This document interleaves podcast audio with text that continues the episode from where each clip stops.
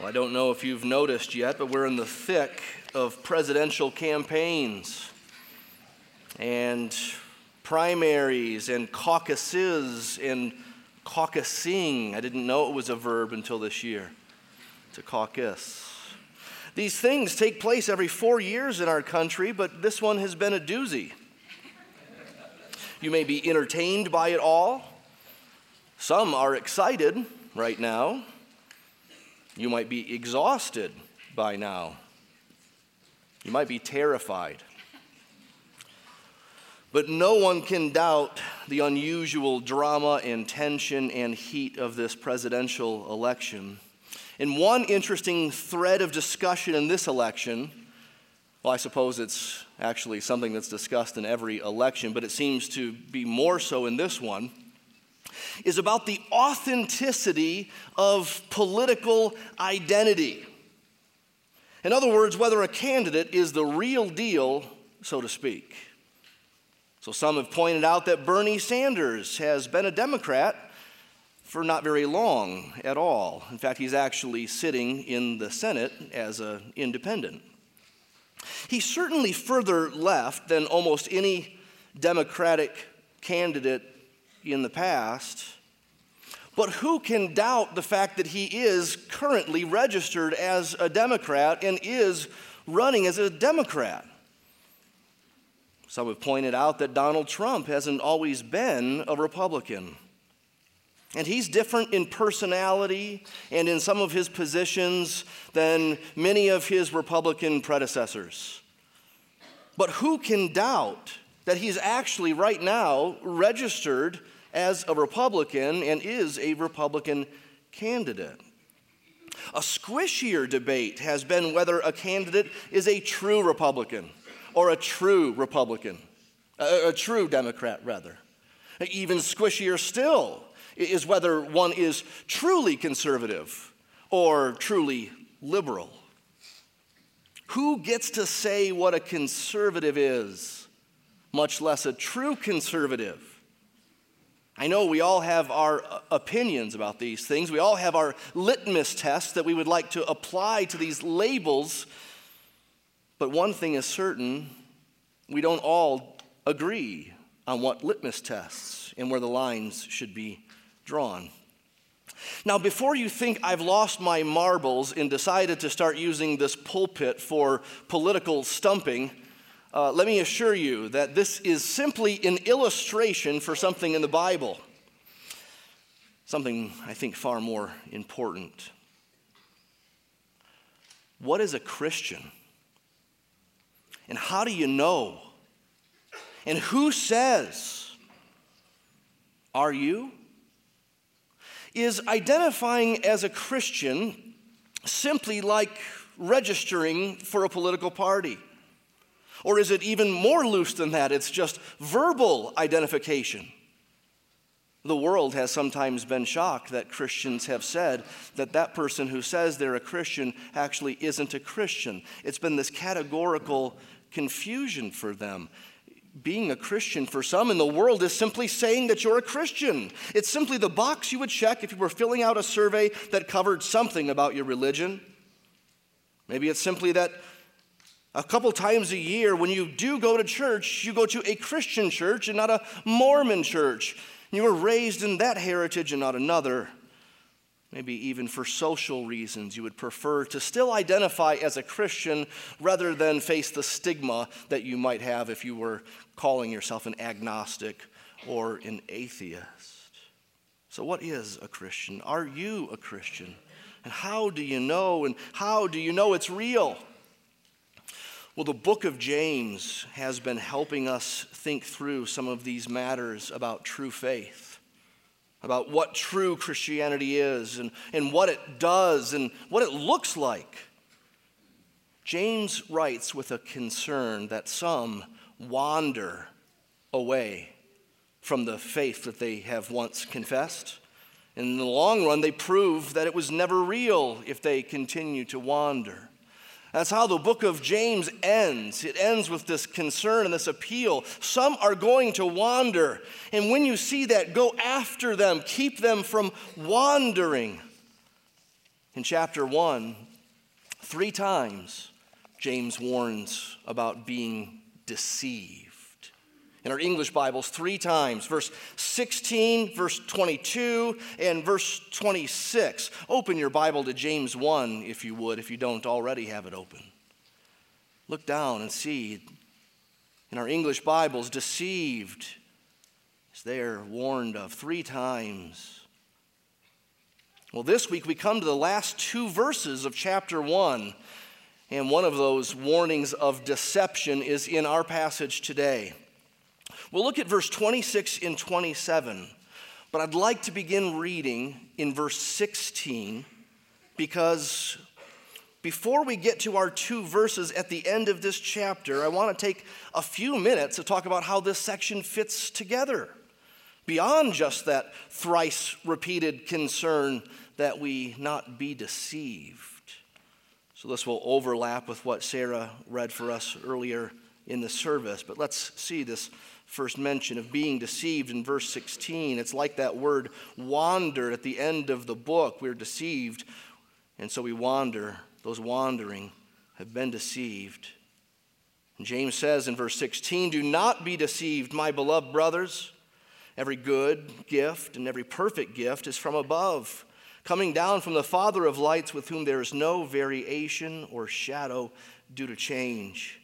Of his own will, he brought us forth by the word of truth, that we should be a kind of first fruits of his creatures. Know this, my beloved brothers. Let every person be quick to hear, slow to speak, slow to anger, for the anger of man does not produce the righteousness of God.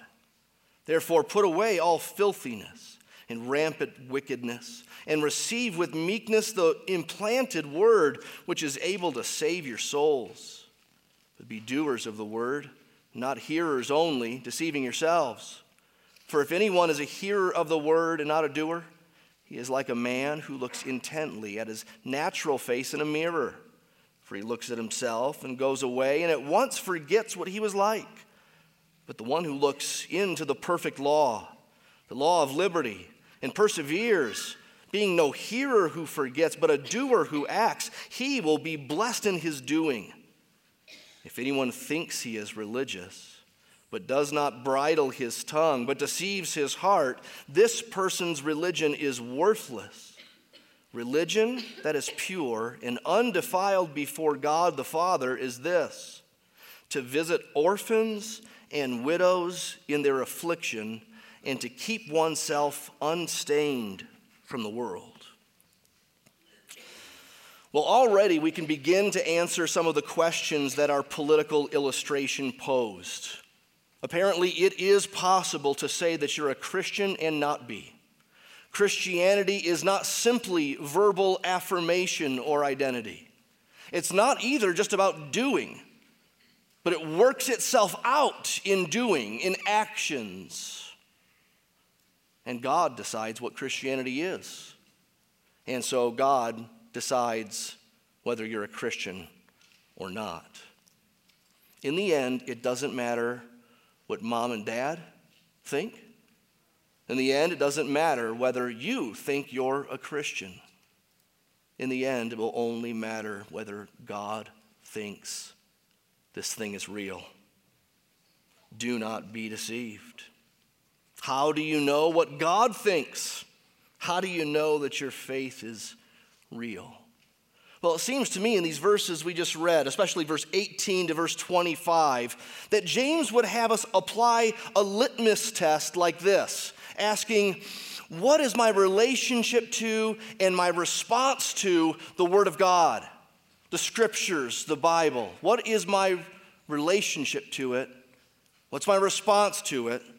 I think these verses are all about the Word of God. Just look down in your Bibles and glance over those verses we read, starting in verse 18. And I'll suggest some more specific questions that we can ask ourselves about our relationship to and our response to the Word. Like for, from verse 18, we might ask, Have I been born of the Word? Because He has brought us forth by the Word of truth, James says. Have I been born? Has he brought me forth like this? In verse 19, we could ask, Am I quick to hear? Am I listening to God? In verse 21, we should ask, Are you actively receiving the word? Ongoingly receiving and receiving it with meekness. In that same verse, we could ask, Is this word implanted within us? Is it being implanted and has it been implanted? Because we need that if it's going to save our souls, like James says. In verse 23, we could ask, Are we looking into the Word and looking intently into it? And as you look intently into the Word, are you seeing yourself in the Word of God? Do you know how that works? Sometimes we begin to look at the Bible thinking we have it under a magnifying glass. And then we realize that we are under its magnifying glass. It's showing ourselves, us, at a level we didn't formally see and at first may not like to see. But once we see it, verse 24, are we going to change anything about it? Or are we just going to walk away? We saw it, that was uncomfortable. Well, what sports can we find on TV this afternoon that will distract us from this? Now, this week, we come to, as I said, the last two verses of this chapter, and I think James takes all of that and gets even more practical, and it's as if he would have us ask Is the Word of God working itself out in very practical and concrete ways, like in your speech, like in your care for the needy, and in holiness or purity? If it's being worked out like that, in these practical and concrete ways, then that's true religion. Religion. Religion? That's a complicated word. You might be surprised that it's here in the Bible. Then again, some of you might be assuming that it's everywhere in the Bible and it's always positive in the Bible. Well, the words religion and religious are only found a few times in the Bible. Let's talk about what religion is and is not before we move any further. What religion is and is not. Sometimes in the Bible, it has negative connotations, it's a negative thing. Sometimes in the Bible, it's neutral. It's just one's beliefs and practices related to God. But in James, apparently, it can be negative and positive. You see, at the end of verse 26, it's negative. This person's religion is worthless. He thinks he's religious. And in verse 27, it's positive religion that's pure and undefiled. This is very important for us because today, many pious, well meaning Christians speak of religion only negatively. You'll hear Christians say, Christianity isn't a religion, it's a relationship. A few years back, a YouTube video went viral. It was called Why I Hate Religion But Love Jesus. I just checked this week, it now has over 30 million views and 150,000 comments on it. This video suggests quite strongly Jesus hates religion. The kind of religion the video is talking about is that of empty practices or even hypocrisy.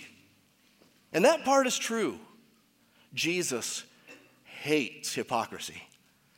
Read the gospel accounts and you'll see he had his harshest words for those who were thoughtless and unheartfelt in their religious practices. And so we should, as Christians, follow Jesus in this. We should insist that Christianity is inherently different than world religions, the other religions. Tim Keller points this out so frequently in his preaching and his excellent books. He, he often contrasts what religion demands of you and what the gospel demands of you. And if we understand that Tim Keller, when he says religion in that context, is talking about earning God's favor versus receiving God's favor, that's the gospel, then it's fine. But we should all be careful to leave room for James 1:27 where religion is a positive thing. In fact, it can be pure and undefiled before God. Yes, of course, some think that they're religious, but really they've deceived themselves and their religion is worthless. But there is a religion that is true and pure and undefiled before God, and that religion is indeed a relationship. And not just a relationship either, it has actions, it has responsibilities, it reflects God. A lot of things can be said about this true religion, what it is and what it's not. You could almost say, to summarize or to, to fully define true religion, you need to use the whole Bible. We don't have time for that this morning. In earlier verses, James has, in essence, been telling us where true faith and true religion comes from. It comes from God, it comes from the new birth. And then James has been telling us how religion perseveres. True religion receives the word, it, it, it, it implants the word. We're changed by the word, we act upon the word. And now, in our verses this morning, even at the risk of oversimplification, James gives us three tests, three things that true religion looks like. And he doesn't say everything that could be said about true religion or all the things that could serve as litmus tests for true religion. He doesn't say anything about prayer, and Christians should pray. He doesn't say anything about church, but that's one of the ways you should be assured of your faith when you are around other sinners for a number of years and still love each other. He doesn't say anything about worship, but Christians, oh, they worship. They worship. He gives instead three tests for true religion that, though it's limited in its scope, they are legitimate. And in fact, they're piercing, they're convicting, they're telling and they spring from the very heart of God. We must make clear up front, brothers and sisters, that these three proofs of true religion are not merely to dos. They're not merely tasks. It's not like if you do these, you will eventually have true religion before God. These are not pathways to true religion, but these are products of true religion not pathways to true religion, but products of true religion. And the difference between those is eternally significant.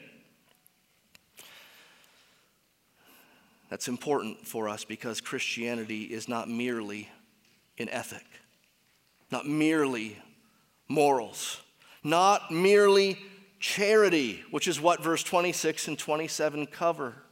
And that's why I took the time that I did to walk us through the verses that come before verse 26, so we would have it firmly in mind that verse 26 and 27 are not floating down from heaven by themselves in a capsule for us to, to then live by, but they come in a package that James has written up for us.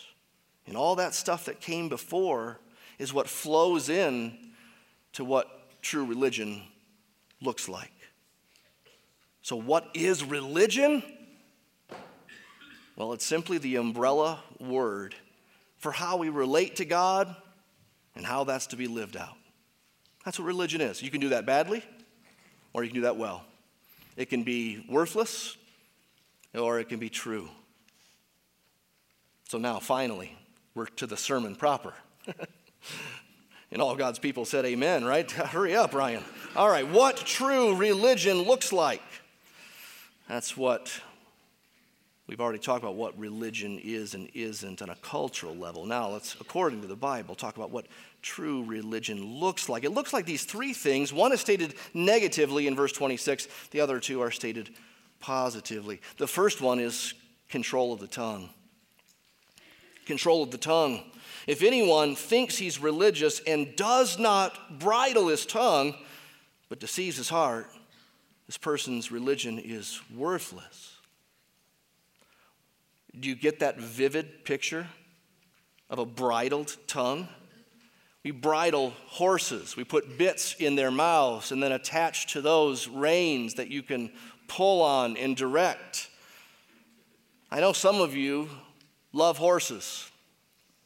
I'm sure some of us, I think I would count myself in this group, are pretty terrified of horses and don't plan on getting on one for the rest of my life. right? And I bet some in this room have had worse experiences than I have of getting kicked off or a horse deciding out of the blue as it got spooked to, to just sprint off. And uh, if you don't know what you're doing, that is scary as heck. Horses are, well, they're big. They're fast, they're, they're unpredictable. Notice that when James went looking for an illustration about what the tongue is like and how you control the tongue, he, did, he didn't say it's like corralling a bunch of puppies.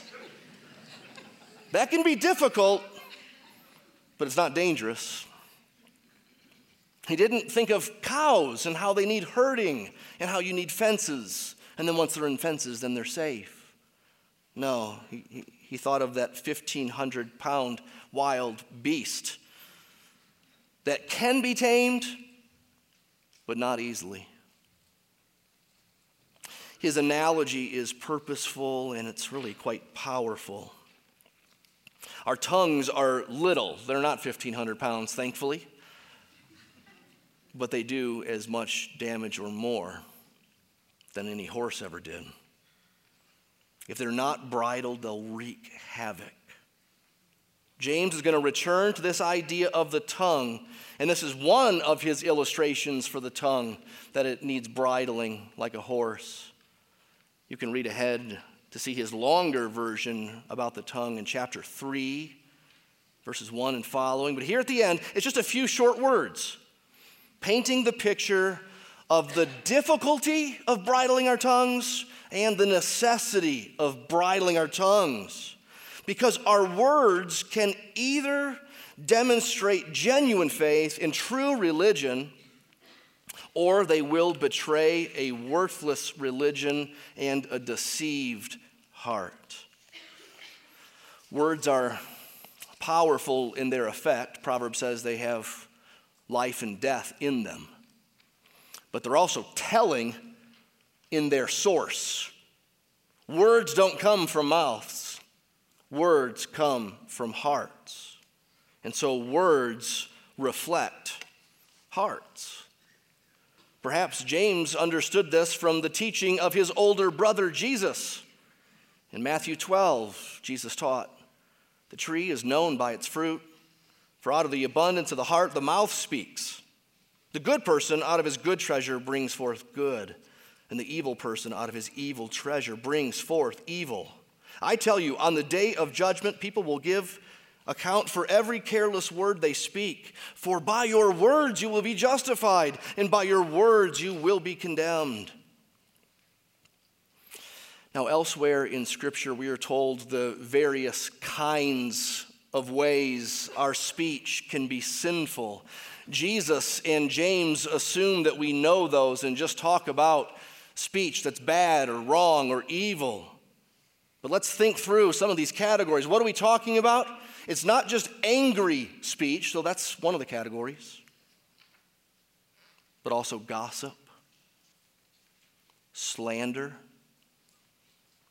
bitterness, manipulation in our relationships, lying, bragging self promotion. There's a, a, list in Ephesians 5 that goes like this filthy words, foolish talk, and crude joking. We might aptly uh, apply the proverbial wisdom to, to some forms of malicious sarcasm that at least my generation on down has gotten really good at. Mocking. We, we sometimes, with our friends, go too far There's malicious sarcasm there. You can probably think of other categories than these, but think of the different categories. Be sure you're not thinking of all the ones except the one you're struggling with the most. These things are not just uncouth. These things are not just on God's naughty list, so we better try to improve. Our words can condemn us. Our words may expose a heart that has not been born again, born from above, born of God and of His Word. None of us in this room are batting a thousand with our words. No matter how long you've been a Christian, your lips still get you in trouble. And God doesn't tell us where the line is between true faith is here and, worthless religions down here. Here's the line. It's these many bad words, or no, we, we don't have that. We need to examine ourselves. We need to ask what's going on at the heart level. We need to ask what flows out of us most easily and comfortably, and whether we're actually bridling. Are you bridling? Are you bridling? Some of us simply talk too much. A bridle tongue, in part, relates to just plain old self control. In Proverbs 10 tells us that when words are many, transgression is not lacking, but whoever restrains his lips is prudent. Bridling isn't just taming, it's also directing. That's the analogy of the horse, right? the, the bridle, the bit in the horse's mouth, helps him from not going where he's not supposed to go, but also directing him where he is supposed to go. And words are like that too. James doesn't just want us to be more quiet. Maybe Proverbs infers that. James maybe infers it a bit, but he's certainly not calling us to vows of silence. Our tongues are to go a certain way. They're to be instruments of blessing and praise and encouragement. Proverbs 10 says, The mouth of the righteous is a fountain of life. Or in that classic passage on our speech, one we should all have memorized, one that includes both the negative and the positive about our speech. It's Ephesians 4 29. Let no corrupting talk come out of your mouths but only such as is good for building up, as fits the occasion, that it may, may give grace to those who hear. So, just as we listed the many ways that speech can be done wickedly, we should all, on our own, maybe over lunch today, think of ways in which our speech can be channeled in God's ways and used for His good and glory in this world. For praise and for prayer and for loving others, for affirming them, on and on. Make your own list up. But true religion is not about cleaning up a potty mouth, it's got to go deeper than that. True religion is about being changed by God at a deep level from the inside out. He's changing hearts, and thereby, He's changing speech. And forgiven Christians still fight temptation and sin, and they fail. And so there's ongoing need for bridling. But true Christians do indeed want their tongue to be made back into what it was originally made to do to sing God's praises, to declare His glory, to love others, not to speak evil or falsehood or to do harm. Now, if you say this morning, that's it, I'm hopelessly condemned, this test need not go any further. I know my tongue, I know my words, therefore I've seen my heart today, and it is dark. What hope is there for me? Well, friend, I would say that you are now in a better position than when you came through those doors this morning because it is better to know your guilt than it is to be guilty and deceived. I bet many in this room came in this morning deceived. It's good to know your guilt. It's good to see your sin. And now you must humbly and boldly bring your guilt and sin to God, who alone can do something about it. Hear what James says in chapter 4. Hear this as directions for you if you're the one I'm talking about who knows that you're in trouble and your mouth proves it. If you're seeing your sin and wanting to bring it to Him, here, James 4, verse 6, that He gives more grace. Therefore, it says, God opposes the proud, but gives grace to the humble. Submit yourselves, therefore, to God. Resist the devil, and he will flee from you. Draw near to God, and he will draw near to you. Cleanse your hands, you sinners, and purify your hearts, you double minded. Be wretched, and mourn and weep. Let your laughter be turned to mourning, and your joy to gloom.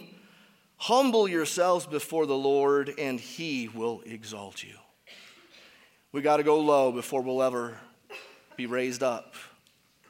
James calls us to get low before God, to be honest about our sin and how bad it is. And only then will there be cleansing. How? Well, because Jesus was righteous for us. Jesus came and he died for sins upon the cross. He bore our shame, he bore our guilt. And he offers that payment and offers his righteousness to all who will come to him humbly and believing and trusting and clinging to him in this sort of bold, humble faith that James describes here. That's control of the tongue. Secondly, there's the test of care for the needy. Verse 27.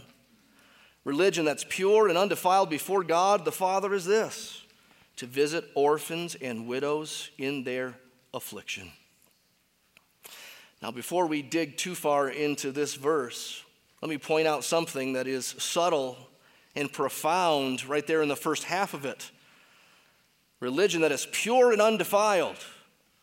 Pure and undefiled. Those are terms borrowed from the old covenant sacrificial system. Those sacrifices of old had to be undefiled. And the priests who made those sacrifices before they entered into that room for sacrifices, they, they had to be pure, ritually pure. The old covenant wasn't only about sacrifices and purity like this, but it was there. It was certainly part of what had to be done before God. But in the new covenant, all that changed. You'd imagine that the old covenant may at a time say, religion is pure and undefiled, sure, faith filled, but undefiled, pure sacrifices before the Lord. But in the new covenant, that's all changed because Jesus, the high priest, he came, and Hebrews 7 tells us he's holy, innocent, unstained, same word, separate from sinners. And he made a perfect, once for all sacrifice of his self, his own body, which purifies us perfectly and for good. And now, for all those who have that as theirs, then, well, they they are pure and undefiled, and so their religion is pure and undefiled. And it doesn't have anything to do with bulls and goats. It has to do with everyday stuff. Whether you eat or drink or whatever you do, do it all to God's glory. Even Epaphroditus, when he is sending aid to the Apostle Paul in prison in Rome, Paul can say that what he did was a fragrant offering to God. All he did is travel with goods, worship language used of everyday things. Here, visiting orphans and widows in their affliction. This is pure and undefiled religion before God. You see what a radical statement that is in the grand scheme of things that a Jewish guy in the mid 40s AD would take old covenant sacrificial language and apply it simply to the visitation of widows and orphans and their affliction. And yet, The visiting and the care for widows and orphans is not new. That itself is in the Old Testament. In fact, from early on, one of God's assignments to his people was to care for the orphan and the widow, along with other famously needy kinds of people. In Deuteronomy, especially, there might be a, dozen times or so where God reminds his people of their need to care for and to share food with, even to eat with, and to welcome and receive. Here's the quote the sojourner, the fatherless, and the widow. About a dozen times, those three people show up in God's commands to his people. They were to care for people like this because God cared for people like this. And so his people were to be extensions of his heart. He cares for the needy. In fact, he loves them. Just listen. Deuteronomy 10, he, he executes justice for the fatherless and the widow and loves the sojourner, giving him food and clothing. And so you love the sojourner, for you were sojourners in the land of Egypt. Or Psalm 68, verse 5. God is the father of the fatherless and protector of widows. Or Hosea 14, in you, it says to God, the orphan finds mercy. Widows and orphans were simply shorthand for the most helpless and troubled in a society. In our culture today, many of us have life insurance. I've joked with my wife before that uh, she's financially better off me dead than alive. That's just a fact. Thank God for life insurance. Even apart from life insurance, women today can work in ways that they simply couldn't 2,000 or 3,000 years ago. I, am sure, I, I know it's difficult for a single mom to get by today. I'm not trying to minimize that, but it is different today than it was back then. Today, a widow may be quite all right financially for the rest of her life or in trouble. An orphan today may be quickly taken in by an aunt and an uncle and adopted, or may be abandoned by all those who know them. Does this mean then that verse 27 here has no relevance for today because we don't have widows like they had back then? No, absolutely not. And sometimes we do have widows just like they had back then, women who are abandoned or, or have need. But just like they needed to apply James's teaching in their own situation and context when it was first read, so we need to do the same as well. We need to think through our context and how this applies. James wasn't just writing to encourage this church or these churches to care simply for widows and simply for orphans, and really there's no concern for the sick or no concern for the poor. No, just think of who Jesus healed he healed. He healed those who were sick. He fed the poor. Those who were in those days paralyzed or, or blind with lifelong disease were, were outcasts. They were the most desperate of, of any. Among them would have been widows as well, orphans too. So, how do we apply all this? I I confess that this is difficult stuff to apply. And I think that not all of us will apply verse 27 the same way because the needs are great and none of us can do everything and none of us are called to do everything that others are doing as they try to live out James 127. But that can't be that ambiguity can't be reason for us to quietly roll past it. We must apply it. We must use it as a test. So I think James 1:27 has implications for the unborn. They're not yet orphans. But when abortion happens, that's what essentially you have, a cut off from mother and father and even from life. I think James 1:27 has implications for international and national adoptions and for foster care that some of you are doing. And some will choose to apply James 1:27 in those ways, to adopt, to do foster care. And some will choose to apply James 1:27 by helping those who adopt and helping those who do foster care. Or perhaps you'll serve the unborn and their at-risk mothers by serving at CareNet locally. I think James 1:27 has implications for the homeless. Oh, I know there are some who are homeless because they want to be. I know there are some homeless who want a handout so they can go buy more drugs. But is that all we see when we see the homeless? Is that all? When is the last time you talked with a homeless person and asked their story? You might be surprised by some of the stories you hear and the circumstances that led to where they are. I don't think our suburbanite cynicism honors God or reflects his heart. Did you know that New Mexico ranks last in child hunger among the 50 states, as in worst? That one third of New Mexican kids will go hungry this year.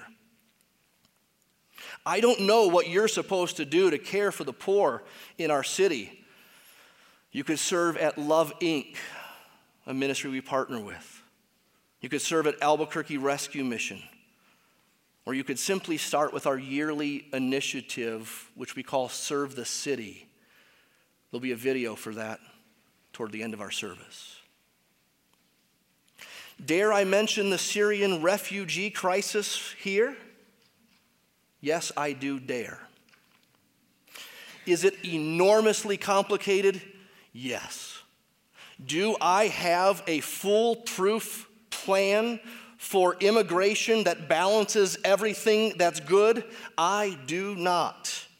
But I also know my heart and know that it's easy for me to note the complexity of that situation, the seemingly unsolvable nature of that situation, and then forget about it. Forget about it. I've seen some articles on good websites that I probably should read and not read them because I don't know what to do about that. God help me. One of our members just got back from Syria, helping a ministry that serves uh, and ministers to the refugees there. I don't know if I'll ever go over like he did, but I know I, I will want to hear from him about what he learned and what he saw and what it was like. It will not do for us to say that the whole lot of them are terrorists or something when half of them are children. It is a terrible thing for us to think that our safety is the only thing in consideration. It is a thing in consideration. It is not the only thing. And if we're thinking like Jesus, I find it hard to believe that it would be even the most important thing. I don't know what to do. I know one thing we can do and should do is pray. We need to pray. And we need to be mindful of what might come our way in the future. Someday in our country, a, a proper application of James 1:27 might be visiting those who are in prison. Or a fund here at the church where we use that money to bail out the latest one of us who is thrown into jail or paying a large fine or whose business was overtaken by the government because they would not go along with the status quo. Well, all that only scratches the surface of applying James 1:27 in the care for the needy. I leave it to your community groups and your family discussions to see what more you can do what more you can do to reflect the heart of God in this hurting and broken world. He's the father to the fatherless. Did you notice twice in the passage we read, he's called Father? We've been born into his family. We're in a new kingdom. It's a, a, new world. We need to do what our Father does. He loves the sojourner. Do you? Do you? If we've been born of him, and if we're being shaped by His Word, it should show up in specific ways in our care for the needy and broken in this world. And so we should visit them. We should care for them. We should adopt them. We should love them. We should take them in if we can. We should feed them. We should love them. We should tell them the good news of Jesus Christ. That is hard work. That is difficult. It is dirty work, you might say. It's complicated work. There are uncertainties. There are risks. It is all untold how it's going to go and what it's going to be like. And it's all just about the most godlike thing that we can do in this world to care for those who are in need as those who've been cared for because of our great spiritual need. James doesn't stop there, even if we wish he would. Thirdly, he asks us about consecration of life. Consecration of life. Verse 27. Here's true and pure religion to keep oneself unstained from the world. Now, I use the word consecration. That's a word we don't use much, but I think it's the right word here for what James is saying, not just because it's a C word, though that had some bearing, I'll tell you, but uh, it's a good word for what James is talking about here because to consecrate something is to make it holy or literally to make it separate. And it's separate in a twofold way. It's separated from sin or the world, and it's separated to God. That's consecration, and that's what we're supposed to be and what we're supposed to pursue. We're to keep ourselves unstained and without sin. And even more, we were, we were to commit ourselves to God, to be for Him, and to follow Him. But keeping ourselves unstained from the world is not the same thing as shutting ourselves out from the world. It's not merely avoidance that James is talking about here. I know it might sound like that. It might sound like this is um, the Amish's banner verse keep oneself unstained from the world. But the Bible doesn't teach that on the whole, not what the Amish say about it. The classic text about all this is Jesus' prayer in John 17.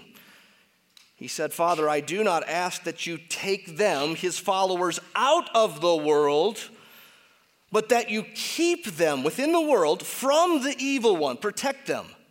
They are not of the world, just as I'm not of the world. Sanctify them in the truth. Your word is truth. That's how we are made holy, his word, not by getting ourselves out of the world as if we could ever. The saying goes, we're to be in the world, but not of it. Or we are in the world, but aren't to be of it. Not of the world means not of its, systems, its values. It, it, doesn't mean that we, we don't do politics or uh, we, we don't do sports, we don't do things with, with others who are not Christians. No, we can we have a lot in common with unbelievers, and we can do a lot with them in a very similar way. We can enjoy fine art and fine cooking and good music and good reading or photography, and on and on the list would go. But we Christians must keep being shaped by God and His truth and not be conformed to the world around us. And we're shaped, again, by the Word. We're shaped by being consecrated as we get closer to Him. A hymn our church used to sing when I was a kid. It went, Turn your eyes upon Jesus, look full in His wonderful face, and the things of this world will grow strangely dim in the light of His glory and grace. Isn't Daniel such a helpful example here of one in the world, in Babylon actually, but not of Babylon? He could eat the king's diet, wear the king's prescribed clothes, but when prayer was outlawed, he bowed and he prayed. When Nebuchadnezzar demanded that his subjects bow before his golden image, Daniel's three friends there would not bow and would not bend, even though the fiery furnace threatened them.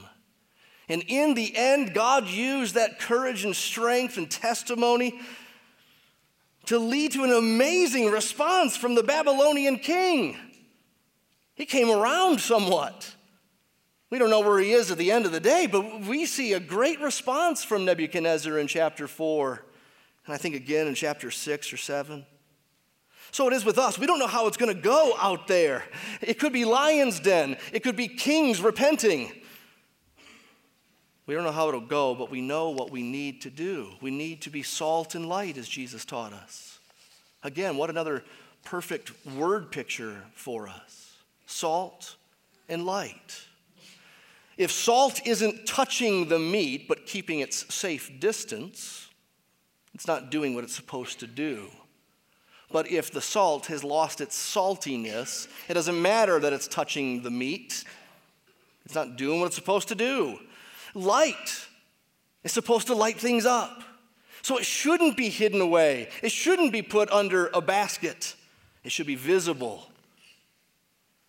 But if it starts to go dim, it may not be much light. The light is supposed to penetrate the darkness, not become darkness. It's got to stay light, or else it's no good, it's no light. Here's what Peter charged the church. I'll read three passages from 1 Peter to close things this morning. Peter charged the church like this in chapter 3 of his first letter Who is there to harm you if you're zealous for what is good? But even if you should suffer for righteousness' sake, you'll be blessed. So have no fear of them, nor be troubled, but in your hearts honor Christ the Lord as holy, always being prepared to make a defense to anyone who asks you for a reason for the hope that's in you, yet do it with gentleness and respect. And what is the hope that is in us if we're Christians, if we have true religion? Well, he said it a few verses later, like this Christ suffered once for sins, the righteous for the unrighteous, that he might bring us to God. That's what we believe, that's what we cling to. And his suffering wasn't just a payment for our sin, it was also an example. The cross was not the first and most important thing that it is, but it was secondarily an example for us. So Peter wrote, Christ has suffered for you, leaving you an example that you might follow in his steps. He committed no sin, neither was deceit found in his mouth. In other words, he bridled his tongue perfectly. When he suffered, he did not threaten, but continued entrusting himself to him who judges justly. He himself bore our sins in his body on the tree, that we might die to sin and live to righteousness. Is he your righteousness? And is he your guide? Are you walking in his steps because you have met him at his cross? Are you born of his word and being shaped by his word? Well, you could ask yourself this Is your tongue being bridled these days? Is your heart growing in compassion of late? And is your life being shaped by God in righteousness through His Word? And if you say, kinda, then there's hope, okay? There's hope. There is hope. I think we're all kinda. It's not perfect. It's a hard, rigid test that James gives to us. He grades on a curve, if we can put it that way. There is such a thing as true and pure religion before God. And there is such a thing as those who are deceived and the religion is worthless. And if you don't know whether you have true religion, then maybe for the first time, maybe for the 100th time or 1000th time. Come to him. Come to him. Come, ye sinners, poor and needy, weak and wounded, sick and sore. Jesus, ready, stands to save you, full of pity, love, and power. Let's pray. Oh, Lord Jesus, we thank you for your welcome. It is to sinners, it is to those who know they're poor and needy, weak and wounded, sick and sore. We believe that you are ready to save. You're full of pity, love, and power. We want to believe this. We want it to be true. We want to arise and go to you afresh today and know that you embrace us in your arms. We also pray as we come to you that we would be mindful of those who still need to come to you. And we, Lord, would call on them to come, to go to you, to be saved, and to find mercy. And in the meantime, Lord, may we show your love to them.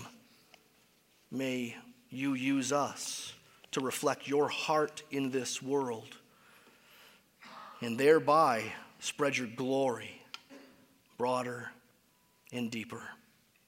Do it for your name's sake. Do it now and for all eternity. Amen.